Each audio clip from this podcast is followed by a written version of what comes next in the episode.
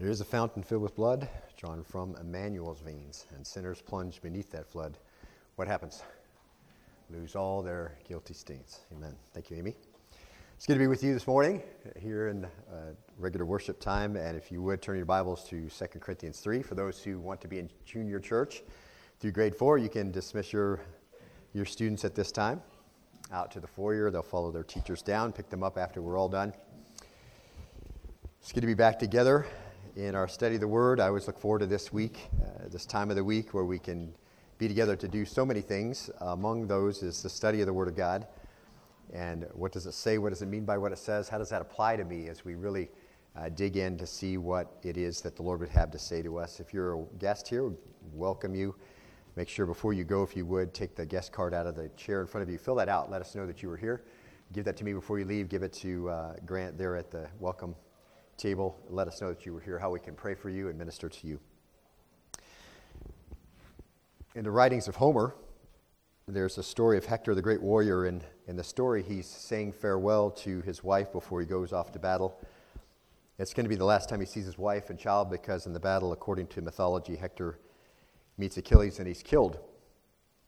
Hector wanted to embrace his little child before leaving, so he reaches down. The little child looks up she see, uh, he sees him with all his fierce armor and his weapons all over his body, his helmet on his head. And he turns and he runs to his mother. He's, he's crying, he's terrified. He buries his head in his mom's shoulder. So Hector takes off all of his armor and his weapons and his helmet, and then he reaches for the little guy who gladly jumps into his arms and his lap and embraces him. And he found the father of his love behind all of that armor. And for illustrative purposes, as we uh, it seems as if, as when we started 2 Corinthians 3 6 and the Old Covenant, we see that the letter kills, we see the ministry of death, we see a ministry of condemnation.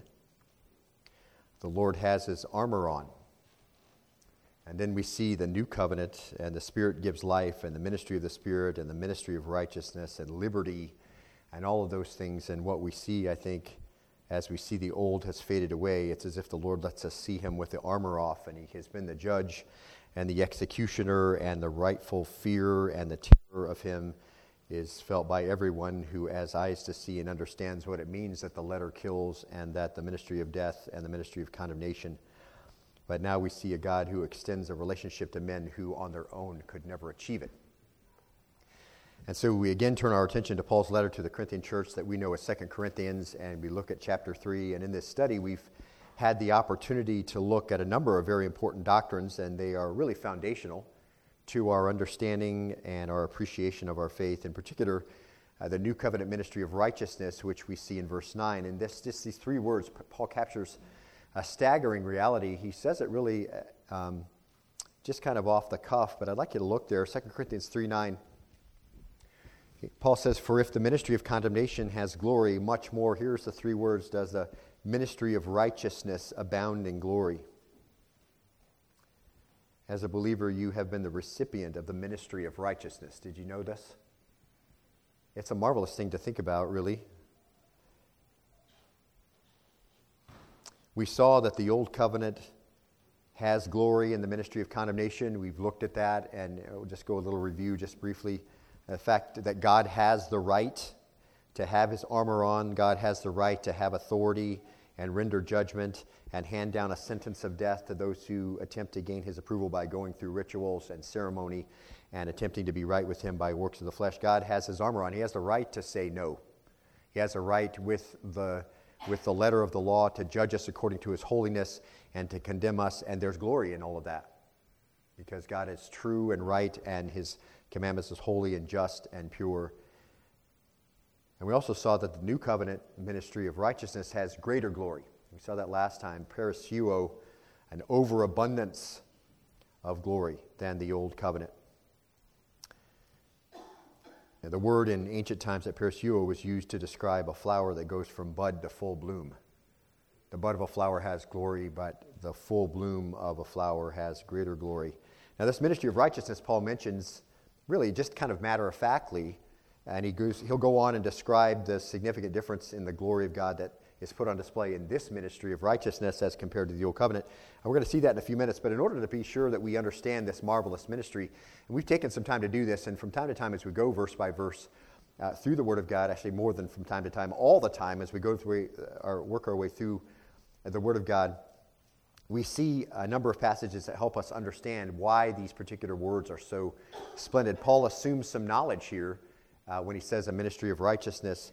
And we looked at the special passage that illustrates it so well from Romans 3, and we're going to be back there in just a minute, and you can turn there, Romans 3.21. We saw last time from Philippians 3 that Paul has said that he repeats this teaching of the old and new covenants and the glory uh, of the first and the greater glory of the second and the fading, uh, the fading of the first and the uh, coming to the forefront of the new. He says he, re- he, he teaches this often. He says it's no problem for me and it's a guard for you. And so we see the ministry of righteousness isn't mentioned in passing. We get to watch the bud of glory really turn into a flower of glory in Romans chapter 3, verse 21. So turn there if you would, and we'll be there just for a few minutes. And I'd like you to see um, some of this marvelous, some of the marvelous things that Paul is referring to here when he says uh, that the new covenant is the ministry of righteousness. I hope it's encouraging to you today as it was to me. And I, I pray that you'll just allow the Lord uh, to minister to you and let you know how uh, you have come to the place where you are if you've come to faith in his son Jesus.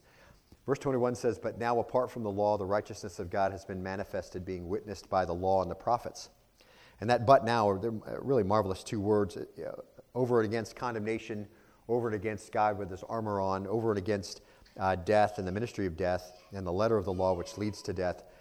Now it takes us really into a new welcome present tense, this really familiar language to us in that the glory of the old covenant has faded, the new covenant now, the glory outshines the old. And it answers the question can a man be made right with God? And that's really the question that everyone asks, right? It doesn't matter if you are participating in a false religion or if you're in uh, uh, worshiping the true God. Can a man be made right with God? And the answer is yes. How can a man be made right with God? Well, it isn't by the letter of the law, right? Paul says, here's how a, righteousness from God is revealed from heaven so that God can take any man and make him right with himself. Romans 3:21 says this. It says, uh, "But now apart from the law, the righteousness of God has been manifested by being witnessed by the law and the prophets." And we saw, first of all, that in order for the ministry of righteousness to be effective, it can't be based on the works of the law, because from the works of the law, no man will be justified. Right? Trying to keep certain rules and certain ceremonies and certain um, uh, uh, legality and making sure your life is reined in, all those kinds of things, in order to be right with God, is not going to be. That's not going to work. And again, we saw over and over again that uh, if you try to do it that way, you're under a curse. Any man who tries to keep the law and, and, fails in one, he's failed in all of them. And we've seen this over and over as our background. So it can't be based on the works of the law. And again, law here is the old covenant. It's referring to the letter, it's referring to uh, the moral law of God, it's referring to the ceremony, it's referring to the sacrificial system. Just all of those things are kind of lumped in uh, as part of that old covenant. Then, then we looked at uh, the next portion of the, of the verse where it says this Apart, but now, apart from the law, here it is, the righteousness of God has been manifested. It's been made clear. Isaiah said that all the righteousness of man is as a filthy garment. That's the best that men can do.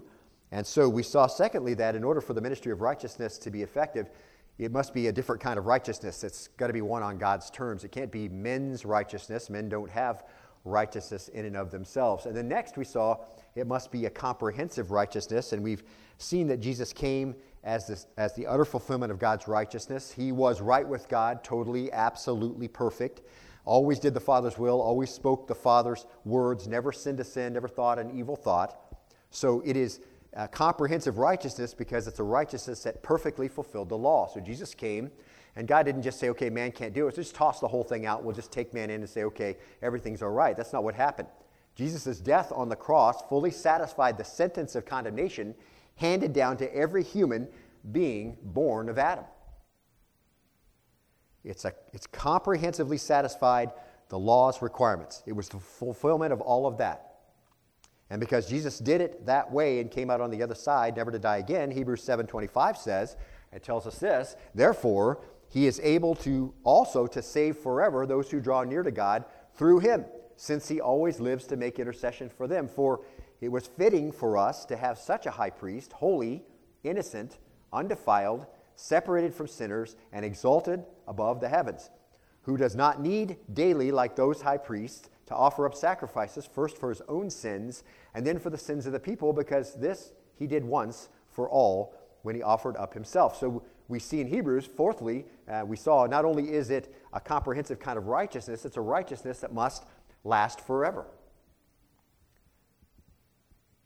And because of the nature of Jesus' work on the cross, that's exactly what we have.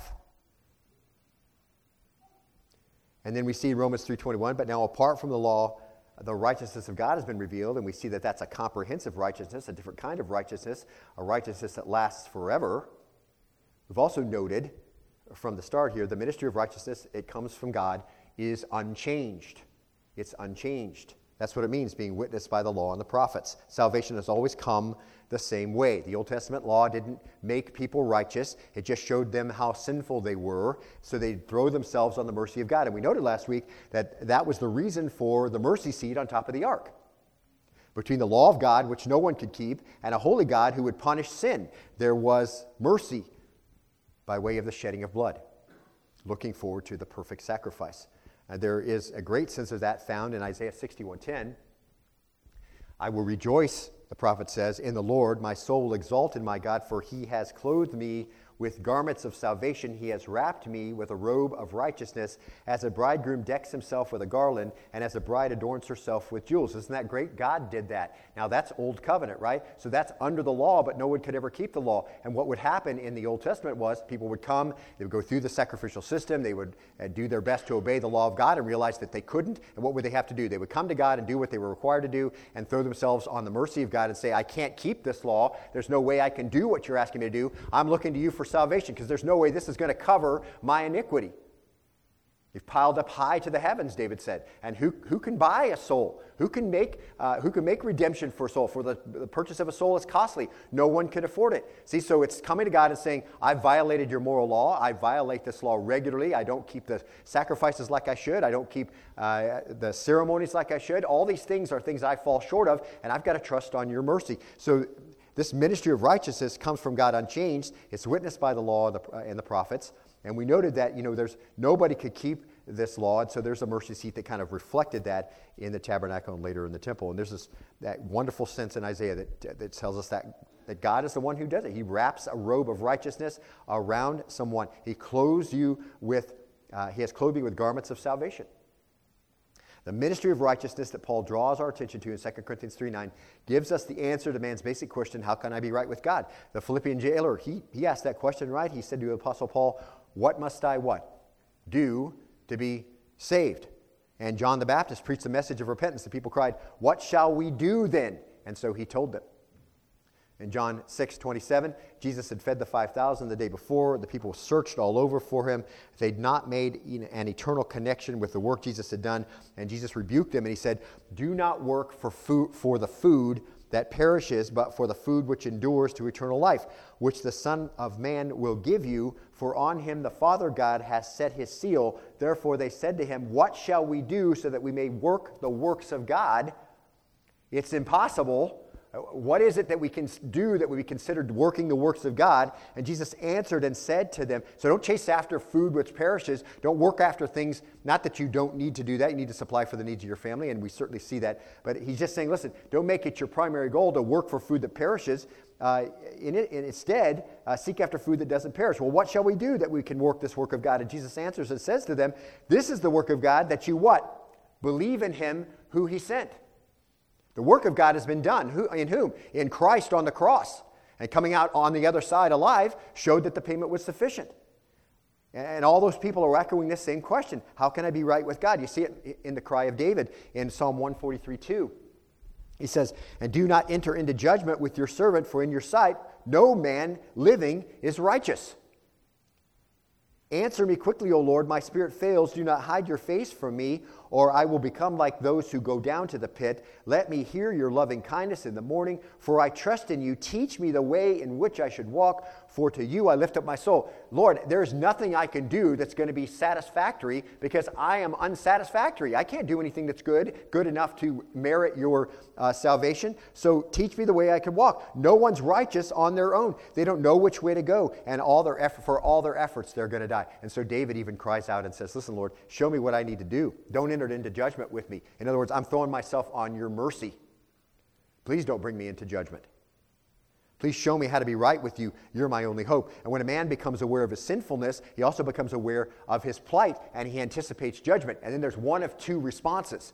One is throw yourself on the mercy of God, as we saw last week, and say, Lord, I can't do this and I need your salvation. Or the other one is just keep the ceremonies right? I'm going to do all these things, and that's somehow going to make me right with the Lord. And we find when people won't accept the right, uh, the right understanding of their true situation, what's their first response? I'll just do all these things.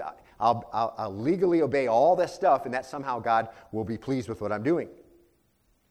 Now, the scriptures define for us some key points on how that relationship works with God, and we looked at this already when you throw yourself on His mercy. This ministry of righteousness, encompassed by the new covenant, isn't based on the works of the law.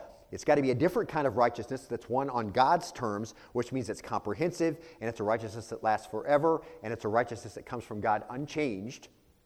Now look at verse 22. We're going to see our next key point on how to be right. Uh, Romans chapter 3, verse 22. Even the righteousness of God through faith in Jesus Christ for all who believe.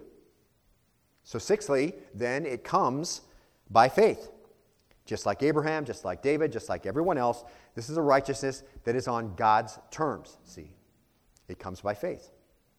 Romans chapter 5, verse 1 tells us, therefore, having been made having been justified, that's made right, having made right with God by faith, we have peace with God through our Lord Jesus Christ, through whom also we have obtained our introduction by faith into this grace in which we stand, and we exalt in the hope and the glory of God. And that word faith is the word pistis. It is um, strong and welcome conviction or belief. We've talked about this before, and it is, and in this application, it is that Jesus is the Messiah uh, through whom we obtain eternal salvation in the kingdom of God. Therefore, having been made right or justified by faith, a strong, welcome conviction or belief that Jesus is the Messiah, and through whom we, him we obtain salvation. That's that understanding of faith. Okay, we're just kind of kind of build on the things we've understood so far.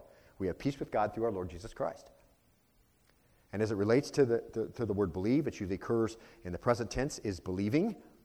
peace with God, and we have obtained our introduction by faith into this grace which we stand and we exalt in the hope and glory of God. We, we have been justified by faith, and we believe in this. Speaking of Abraham in Romans chapter 4, verse 20, we see this. Yet, with respect to the promise of God, talking about Abraham, he did not waver in unbelief, but grew strong in faith. God had promised him some things. He didn't waver in unbelief, but believed what God had said, giving glory to God and being fully assured that what, here it is, what God had promised, he was able also to perform, therefore it was also credited to him as righteousness. Did Abraham earn righteousness? No. Abraham came before the, even the written law, didn't he? And yet, he believed God's promises, and because of his belief, he had faith that God, what God said he was going to do, he would do. So, how did Abraham get right with God? He believed that God, uh, what God had said, and he would do it, and that's it. See? That's what Jesus just got through saying. See? How do I work the works of God? Jesus answers them and says, The work of God is that you believe in him who he sent that he did what he said he did. He came for the reason he said he came. He was who he said he was. See? What does a man have to do? He has to believe. He has to have faith. Faith in what? Uh, for Abraham, it's faith in God. What about, you know, you know, what about God? Well, all that God said about himself. And of course, he said more now than he said to Abraham, right? God had not revealed as much as we have today, but nevertheless, we still have to believe all that God has said about himself to be true. So, this ministry of righteousness is accomplished when you believe in faith and you're made right. See? It doesn't come by works, it doesn't come, it comes by faith. For, uh, for those two are distinct. Works is something you do, an effort that you give. Faith is trusting in something God does, and you believe it, and you accept it, and you trust it. See? It's done by Him. You accept that He did it, and you don't have to add anything to it. For example, on the cross, Jesus said, It is what? Finished. He had accomplished the work of salvation. It was done. You and I have to believe it. That means that you confess confidently he is who he said he is, he did what he said he did, and all that that implies. See? In the Old Testament and the New Testament, we hear the same confident statement the just shall live by faith. See? The, this ministry of righteousness from God by grace through faith does some remarkable things in the life of the believer. And we won't go through all of them now, just, but just as a footnote, there's this wonderful illustration of a parallel language of believing by faith found in Romans 6.17. Romans 6.17, we see this. It says, But thanks be to God that though you were slaves of sin, you became obedient from the heart to that form of teaching to which you were committed. There's some parallel language to receiving by faith the gift that Christ has given us through his death and resurrection on the cross. And really, this describes a different language from, uh, of the marvelous transition uh, from not being right with God to being made right with God. You were slaves of sin. The implication is you used to serve sin, but now you are a believer. How did this happen? You responded with your understanding. Okay? Teaching to which you were committed. You understood the facts, and they were true facts, and that was complete, and that was your intellect. You responded to your intellect. When you heard the message of the gospel, and this is why from time to time we do this, what we're doing today, that you understand the basis of faith and what your salvation is based on, so it's, no, it's, it's very clear to you, then your intellect then understands what's going on. And you responded on the inside with sincerity. That's your emotion, see? But thanks be to God that you were slaves to sin, so that was your actual position, and you agree with God that you were slaves to sin. You weren't kind of good. You weren't doing your own thing. You weren't right with God in a general sense. You've always been right with God, or any other of that nonsense that you hear when you witness to people. See, you were a slave to sin. You weren't a slave to righteousness. You were held in chains to do whatever the God of this world wanted you to do, and whatever, your, whatever appealed to your flesh, and there was no objection from the inside man because you were dead. Okay? And so you just did whatever you did, and that you were slaves to that. You became obedient from the heart to that form of teaching to which you were committed. So you responded. You understood what the facts were. That was your intellect. You responded from the inside with sincerity. That's your emotion. So from the heart, your senses were stirred by the Holy Spirit of God, making you aware of your fallenness, of your deadness. And you responded with obedience. So it changed what you do. See, you became obedient. That's your will. That's why we have Hebrews 11 and 12. You know, we have all of those heroes of the faith, see? And you can read through there. By faith, this one did this, and by faith, this one did that, and, and by faith, and by faith, and by faith, all the way through. See chapter 11. And, and then chapter 12, it says, Seeing that we have so great a cloud of witnesses, let us what? Um, also live by faith. Also, run the race as one who seeks to get the prize. Let us also, uh, realizing all these people who've come before, who are the example of what it means to live by faith, believing what God said and doing that and acting on it. And so we've looked at this before. That, you know, there's, there's a false faith that the Bible speaks about where someone wants salvation but isn't willing to respond in obedience. See? And then you have a serious problem. It's really hard to discern that at first. Somebody who really wants salvation because that really looks good and they don't want to end up in hell when they die. And so they make kind of a response. Uh, yes, intellectually, I understand what Jesus did, but there's no responding in obedience, see? And so you have this false faith the Bible speaks about when someone wants salvation but isn't willing to respond in obedience. And, eh, and we'll save that for another time because it takes us too far away from our topic. But this idea in Hebrews 12, which was followed up, the declaration that the old covenant was made obsolete, followed by chapter 11 and chapter 12, indicating if there are this many people who can attest to living a life of faith, and these are all under the old covenant, then that's the kind of life we're supposed to live too. See? That's what that's supposed to look like. That's the whole point of the passage. In verse 2 of Hebrews 12, we read, looking unto whom? Jesus, the author and finisher of our faith. Even your faith isn't yours. Guess who authored it? Jesus. Guess who finished it? Jesus. That's who will finish it. See? And again, much there that we won't dive into today, but you can understand how this is all coming about. Romans 3:22 even the righteousness of God through faith in Christ Jesus. No ambiguous faith here, no vague source. It's not just having faith in faith. I just have faith. In what? Well, just in faith.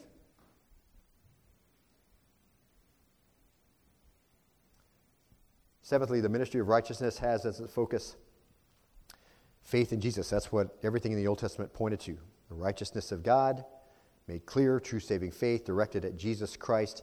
He is he is the embodiment of righteousness. So it isn't based on the works of the law. It's got to be a different kind of righteousness, one on God's terms.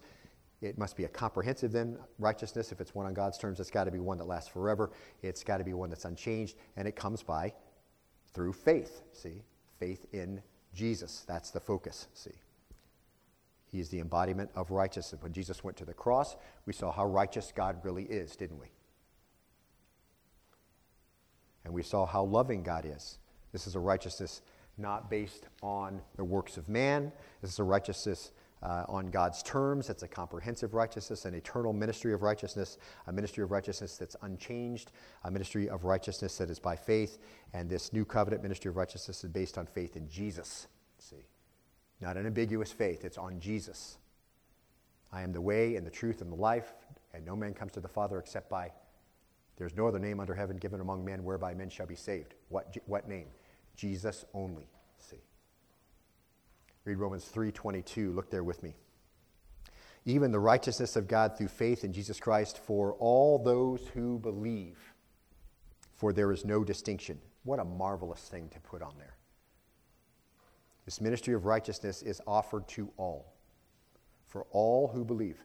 The provision is made to anyone who believes. And the key thought here is anyone can be saved who believes. That's the joyous news of all of that. Acts chapter 13, verse 39. And, and through him, everyone who believes is freed. That's justified, that's made righteous from all things from which you could not be freed through the law of Moses. There was no way you could loose yourself from the chains of your own sin by obeying any type of law and trying to be right with God and merit his favor. It wasn't possible by keeping the ceremonies, it wasn't possible by the rituals, and we went through all that already. Uh, you mean then you can say, well, it doesn't matter how bad they are? No, it doesn't matter. It doesn't matter how irreligious they are? No, it doesn't matter. Those things are not the issue. The issue is do they believe, no matter what the past is? See? Galatians 2:16 Nevertheless knowing that a man is not justified or not made right with God by the works of the law but through faith in Jesus Christ even we have believed in Jesus Christ so that we may be justified that's made right with God by faith in Christ and not by the works of the law since by the works of the law no flesh will be justified or made right with God. It's offered to everyone and it's not offered on the merit of how good you are so that means everyone has the offer no matter how irreligious you were, no matter how wicked you were, no matter what you did in your past, Jesus has already paid that price and it is offered to you that way. And the ministry of righteousness is available to you if you have faith and believe. See?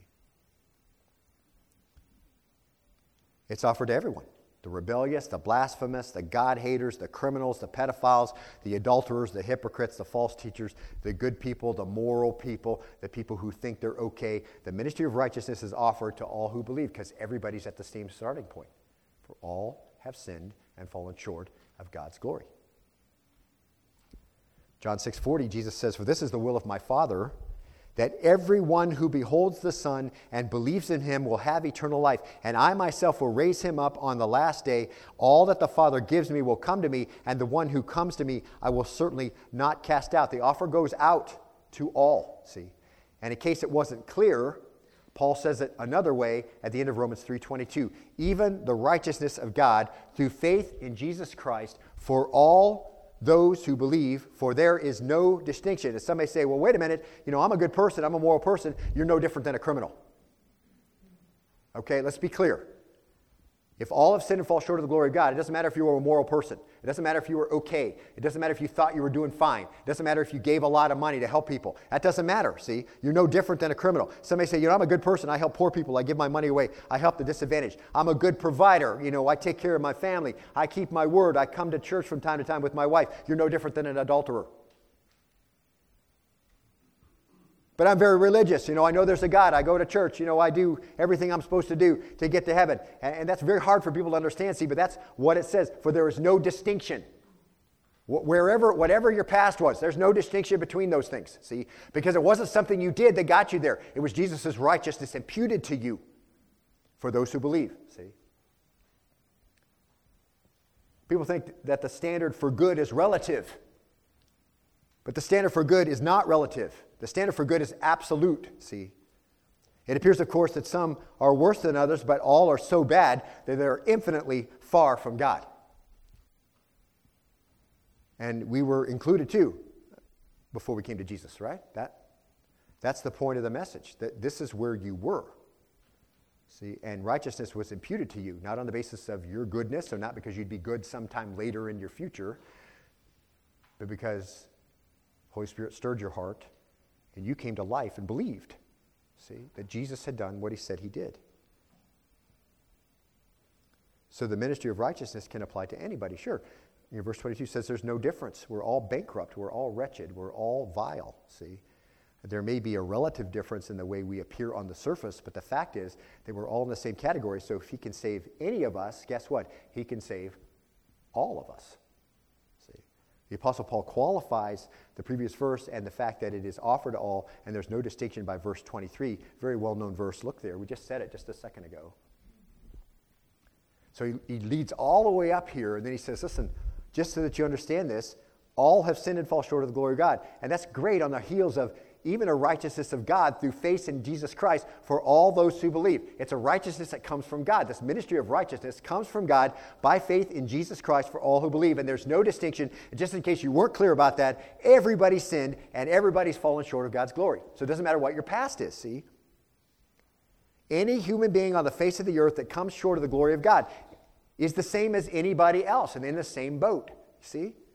And the wonderful meaning of the verse is clear in its context of the ministry of righteousness. God's not trying to prove how far we are from Him. He's already done that. He's trying to show how savable we are because we're all in the same situation, and Christ has provided the righteousness and a ministry of righteousness available to you through belief and faith. See? And there's no way to change the situation on our own. That's why Paul says, I repeat this often. It's no problem for me, but it's to protect you.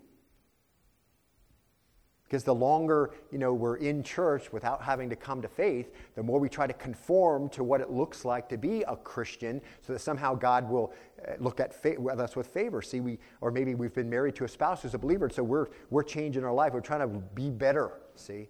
But still, you're in that same boat. You're lost. And you're, you're under God's condemnation. And it, no amount of good behavior on your part is going to change all of that. You can't change your situation. And there's no way to think of one being better than another, see? For all have sinned and fall short of the glory of God. And we've seen this several times, see? We've seen this several times. Know, what it means to glorify God is to recount his attributes. On the mountain, men fell short of his glory, right? And they were breaking, they were breaking uh, God's commands. They were breaking what he's told them to do. As Moses was bringing the tablets down from the mountain for the very first time, they were already in violation of it, and they already knew they were in violation of it. I mean, they fell short of God's glory even before he revealed exactly what he expected, even though he told them what he expected before that. See? Romans 7:12, you know, the law is holy, the commandment is holy, righteous, and good. It revealed God's moral law, which was part of his perfection. God's glory is his perfection, his power, his justice, his holiness, his faithfulness, and he has infinite qualities and attributes of all of those things. And men fall short of those qualities and those attributes, but because everyone's in the same situation, if God can redeem one, he can redeem anyone. See, what a marvelous thing that is. Verse 24, being justified as a gift by his grace the redemption that is in Christ Jesus. And that word gift is this marvelous Greek word dorea. Just stresses a free nature. It means without cause. This ministry of righteousness is given freely, see. And it's important, I think, to note it. It just, I think it's just obvious as we read the verse, being justified as a gift. For no reason, in other words.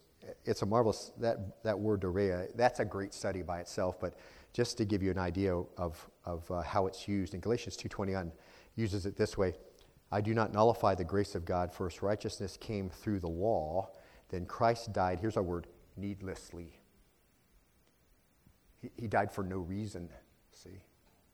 If we could somehow achieve, if we could achieve salvation through the law, then Christ died needlessly, dorea. It's a gift.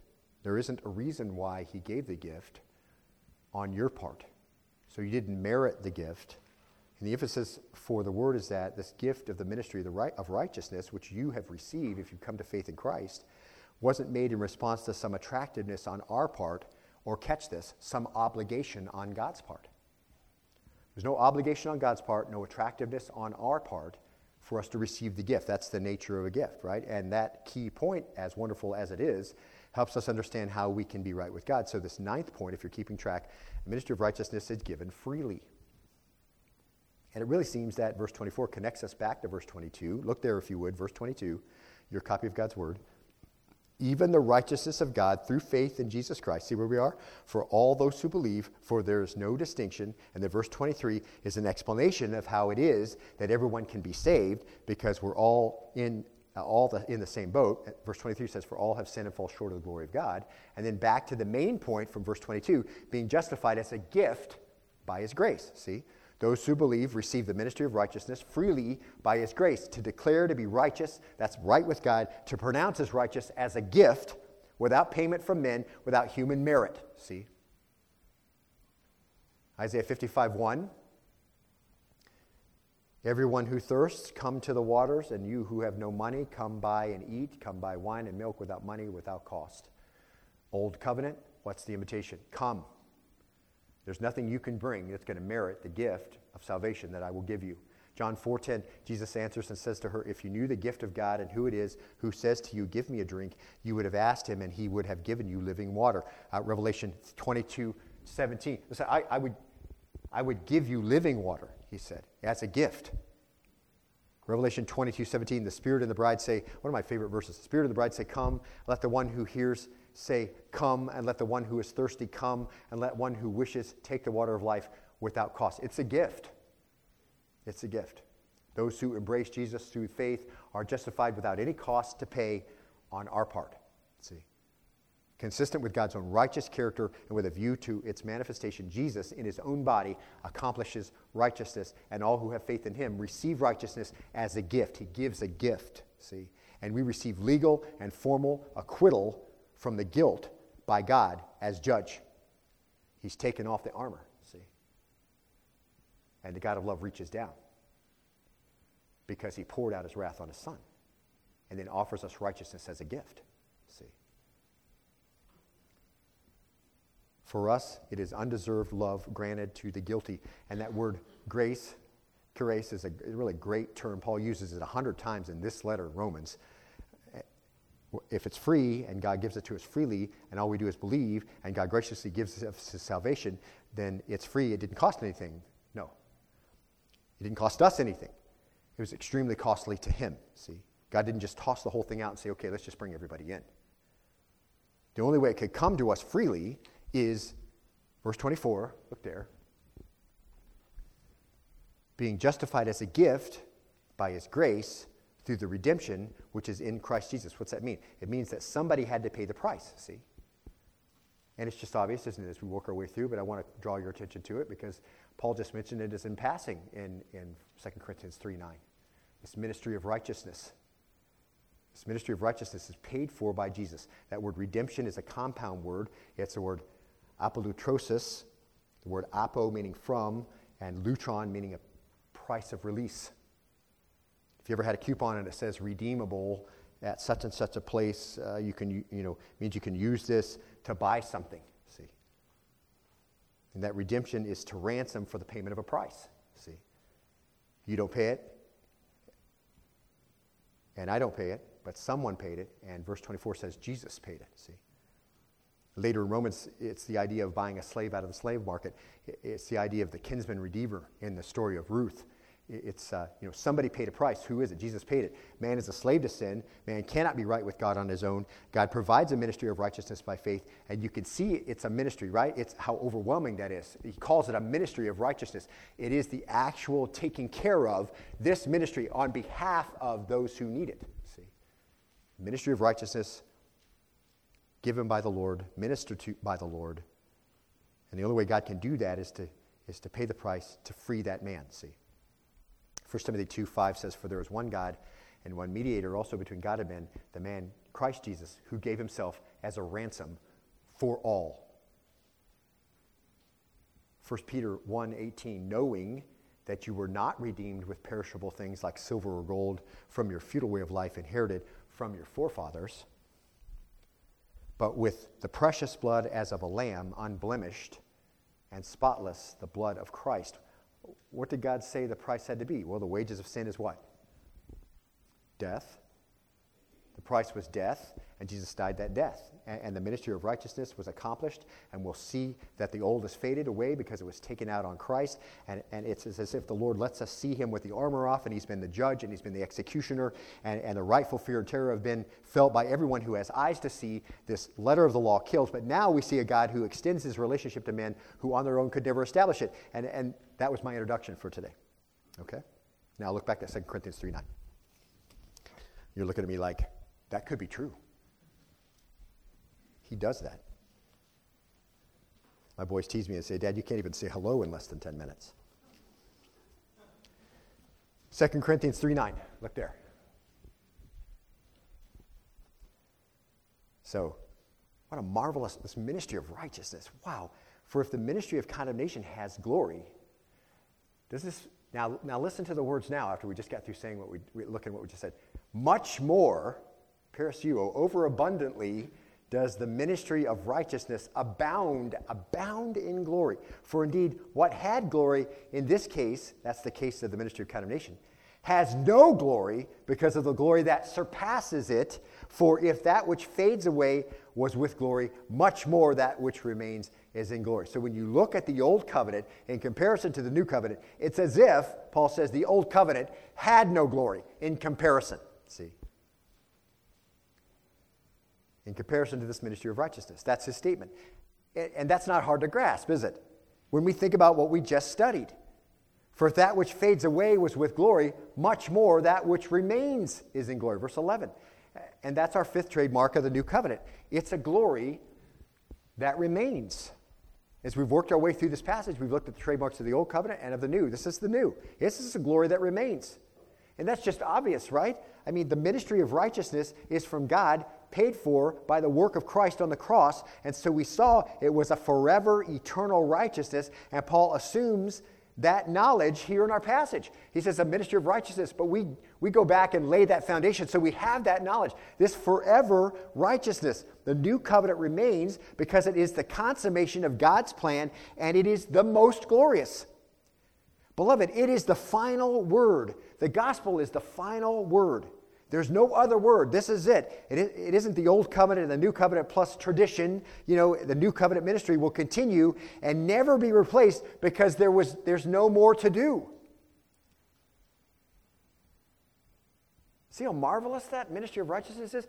There's nothing else to do. This is the final word. If you're waiting for something else to bring you to faith, guess what? Nothing else is forthcoming. It's the final word. You can be made with, right with God, but not because you keep the law or think you're good, or you give your money away, or you're a good father, or you're a good husband, or you're good, you're in the community, you're a good guy, whatever. Listen, that's not going to accomplish anything. This is the final word here. And all your accumulated goodness only puts you in a place where we saw last time of loss. Not only is it not a wash, where your, your expenses and your income just wash out. Everything that you thought was good enough, that you thought put you in a place where God owed you something, is actually a debit against you. It makes you more guilty because you thought somehow you could achieve righteousness on your own after Jesus was sent to the cross. And as we just saw a minute ago, um, Jesus died for nothing then. The new covenant ministry will continue and never be replaced because there's no more to do. And we're going to celebrate the glory of the new covenant throughout all eternity. Ephesians chapter 1, verse 17. This, uh, this is a marvelous passage.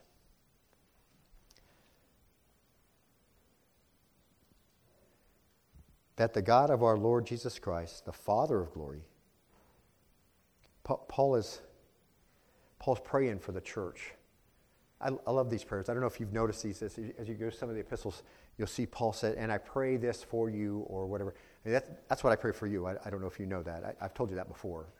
Um, I'll print that off and put it on my computer screen, and then throughout the week, I'll pray this, these for you. Not because I'm holy or anything, just because if, if this is what Paul prayed for the church, then it's still relevant today.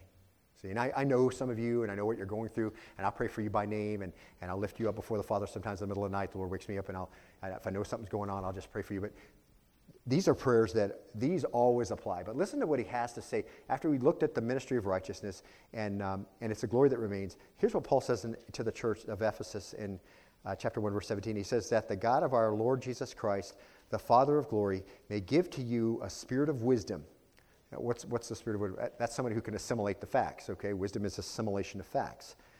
And of revelation, apocalypsis. That's able to understand things. That's the laying bare. They were previously unknown. That's actually the name of Revelation, okay? Uh, the book is Apocalypsis. It's the laying bare of things that were mystery. Now they're made clear. Paul says, I'm going to pray to you that the God of, uh, of, our Lord Jesus Christ, the Father of glory, may give you a spirit of wisdom that you can assimilate these facts and revelation, that all, all the mystery will be taken away, that you, you can understand everything laid bare that was previously unknown in the knowledge of Him. And I pray that the eyes of your heart may be enlightened.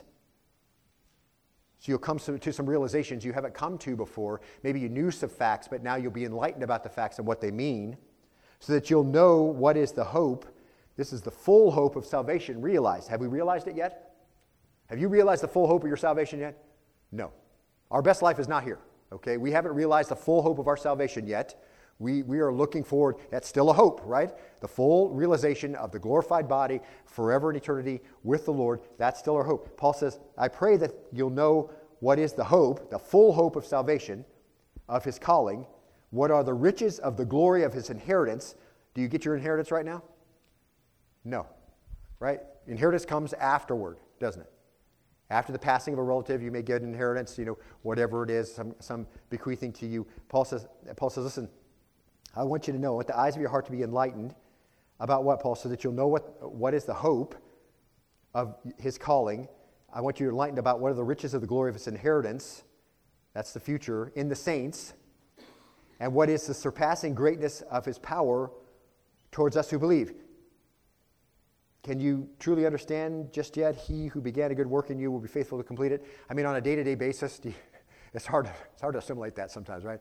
I mean, sometimes I've told you at the end of the day, the only person who knows you're a believer is you and the Lord, right? You get to the end of your day, just make, I just stunk up the whole thing. You know, my fault everywhere, right? You, you don't understand that yet. Paul says, I'm praying that the eyes of your heart will be enlightened, that you'll know what is the surpassing greatness of his power towards us who believe. Now, mark this next statement, beloved. This, this, is, this, is, this is marvelous, okay? He says, um, these are in accordance with the working of his strength, of his might, verse 20, which he brought about in Christ when he raised him from the dead and seated him at his right hand in the heavenly places, far above all rule and authority and power and dominion and every name that's named, not only in this age, catch it, but also in the age to come. It's the final word. Ministry of righteousness is the final word. There's not another word. It's the one we're going to celebrate all the way through this age and into the age to come. We're going to celebrate the glory of the new covenant throughout all eternity, and there's no more to say. It's all been done in Christ. He's accomplished once forever the redemption of his people. There's no higher truth. That's it, see? Or we'll get to understand the richness of the gospel as we grow. And I think part of the marvel of being in eternity is to discover more and more about the richness of our relationship to the Lord and all that He has and His inheritance for the saints there, and, and that His surpassing greatness and power towards us who believe. I think we'll be realizing that all through eternity. If you have an infinite God, you're going to be assimilating that knowledge all along, aren't you? See? There'll be some new understanding, but we'll never get beyond the gospel. We'll never get beyond the new covenant. There's nothing beyond that. We're not sitting around waiting for testament number three to drop. Okay, this one goes right into eternity. And so Paul's carried along to give us this next statement, which is where we'll stop today and pick up next week. And it's 2 Corinthians 3.12. Look there, if you would. Therefore, and what's there for? We, we never see therefore. You want to know what it's there for, okay? Everything that we just got through saying the ministry of righteousness, and all those things that we just talked about. See, therefore, because this is the final word, because this is the final covenant, because this is the way it's going to work for all eternity, because Christ has accomplished all of this work on his own and came out on the other side alive, and he offers you a ministry of being right with God, not because you're good, but because he's good and you believe. Therefore, having such a hope, we use great boldness in our speech.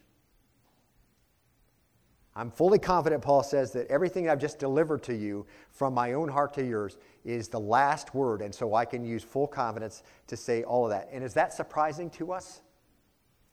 Even, even in, the, in the time we spent in the new covenant and the ministry of righteousness, it's, you know, it's as if we can utter with Job, you know, behold, these things are fringes of his ways, how faint a word we hear of him.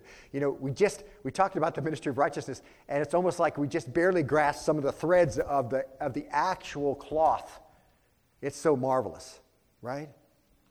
And the glory and power we looked at are just the fringes of his ways. And, and may we know the hope Paul prayed that the church would have, and may we give each of us boldness in speech. Let's bow and be uh, dismissed in prayer.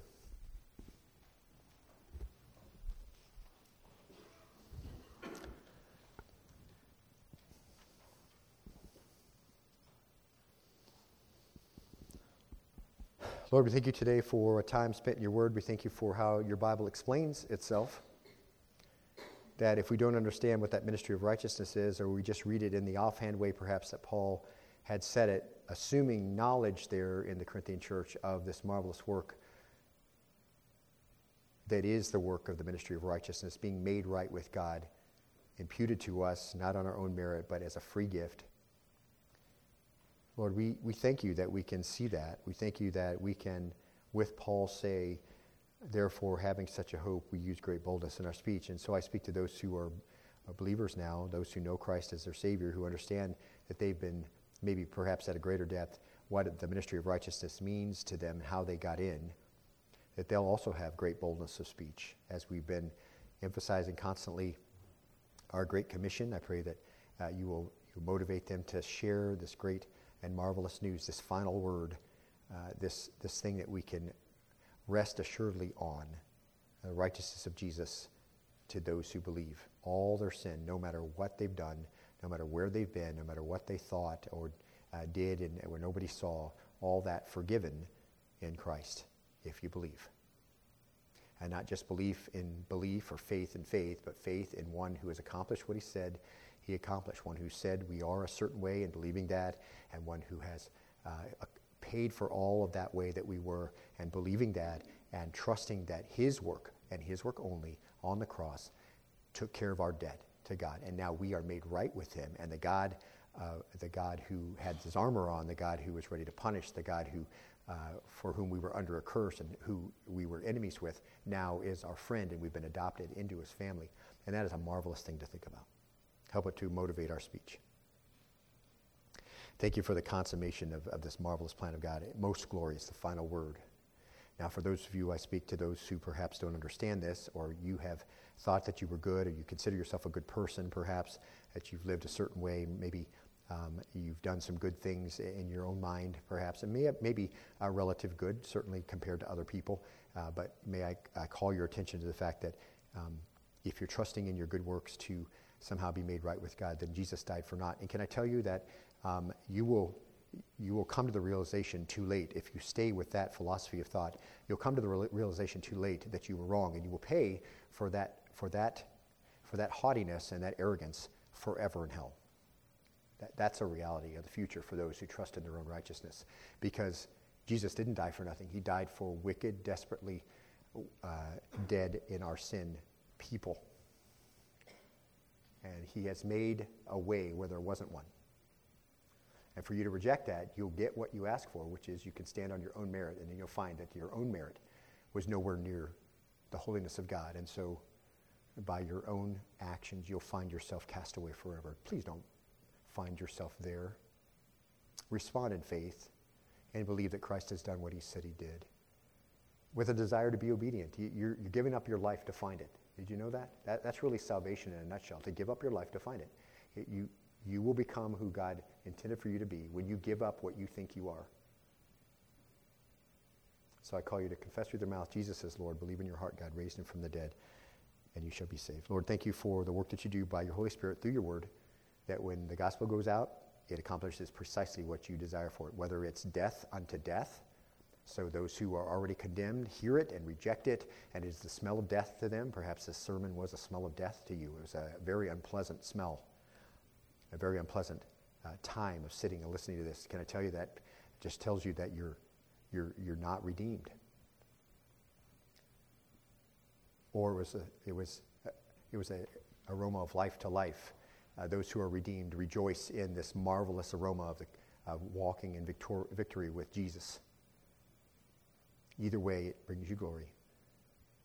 If you're sitting here today and you haven't responded to the gospel, but you'd like to, you thought you did, but you really, your life really shows that you just live for yourself, can I encourage you to pray right now that receive Christ as your Savior? He's offered it to all, it doesn't matter what you've done. If you prayed that prayer today, please take that card from in front of you. Let us know that you prayed that prayer. Give that to me before you go so I can pray with you and I can help to encourage you and to help disciple you so that you might understand more about what it means to have this relationship with God you were designed to have. We pray this in the name of your Son, Jesus, and all God's people said, Amen.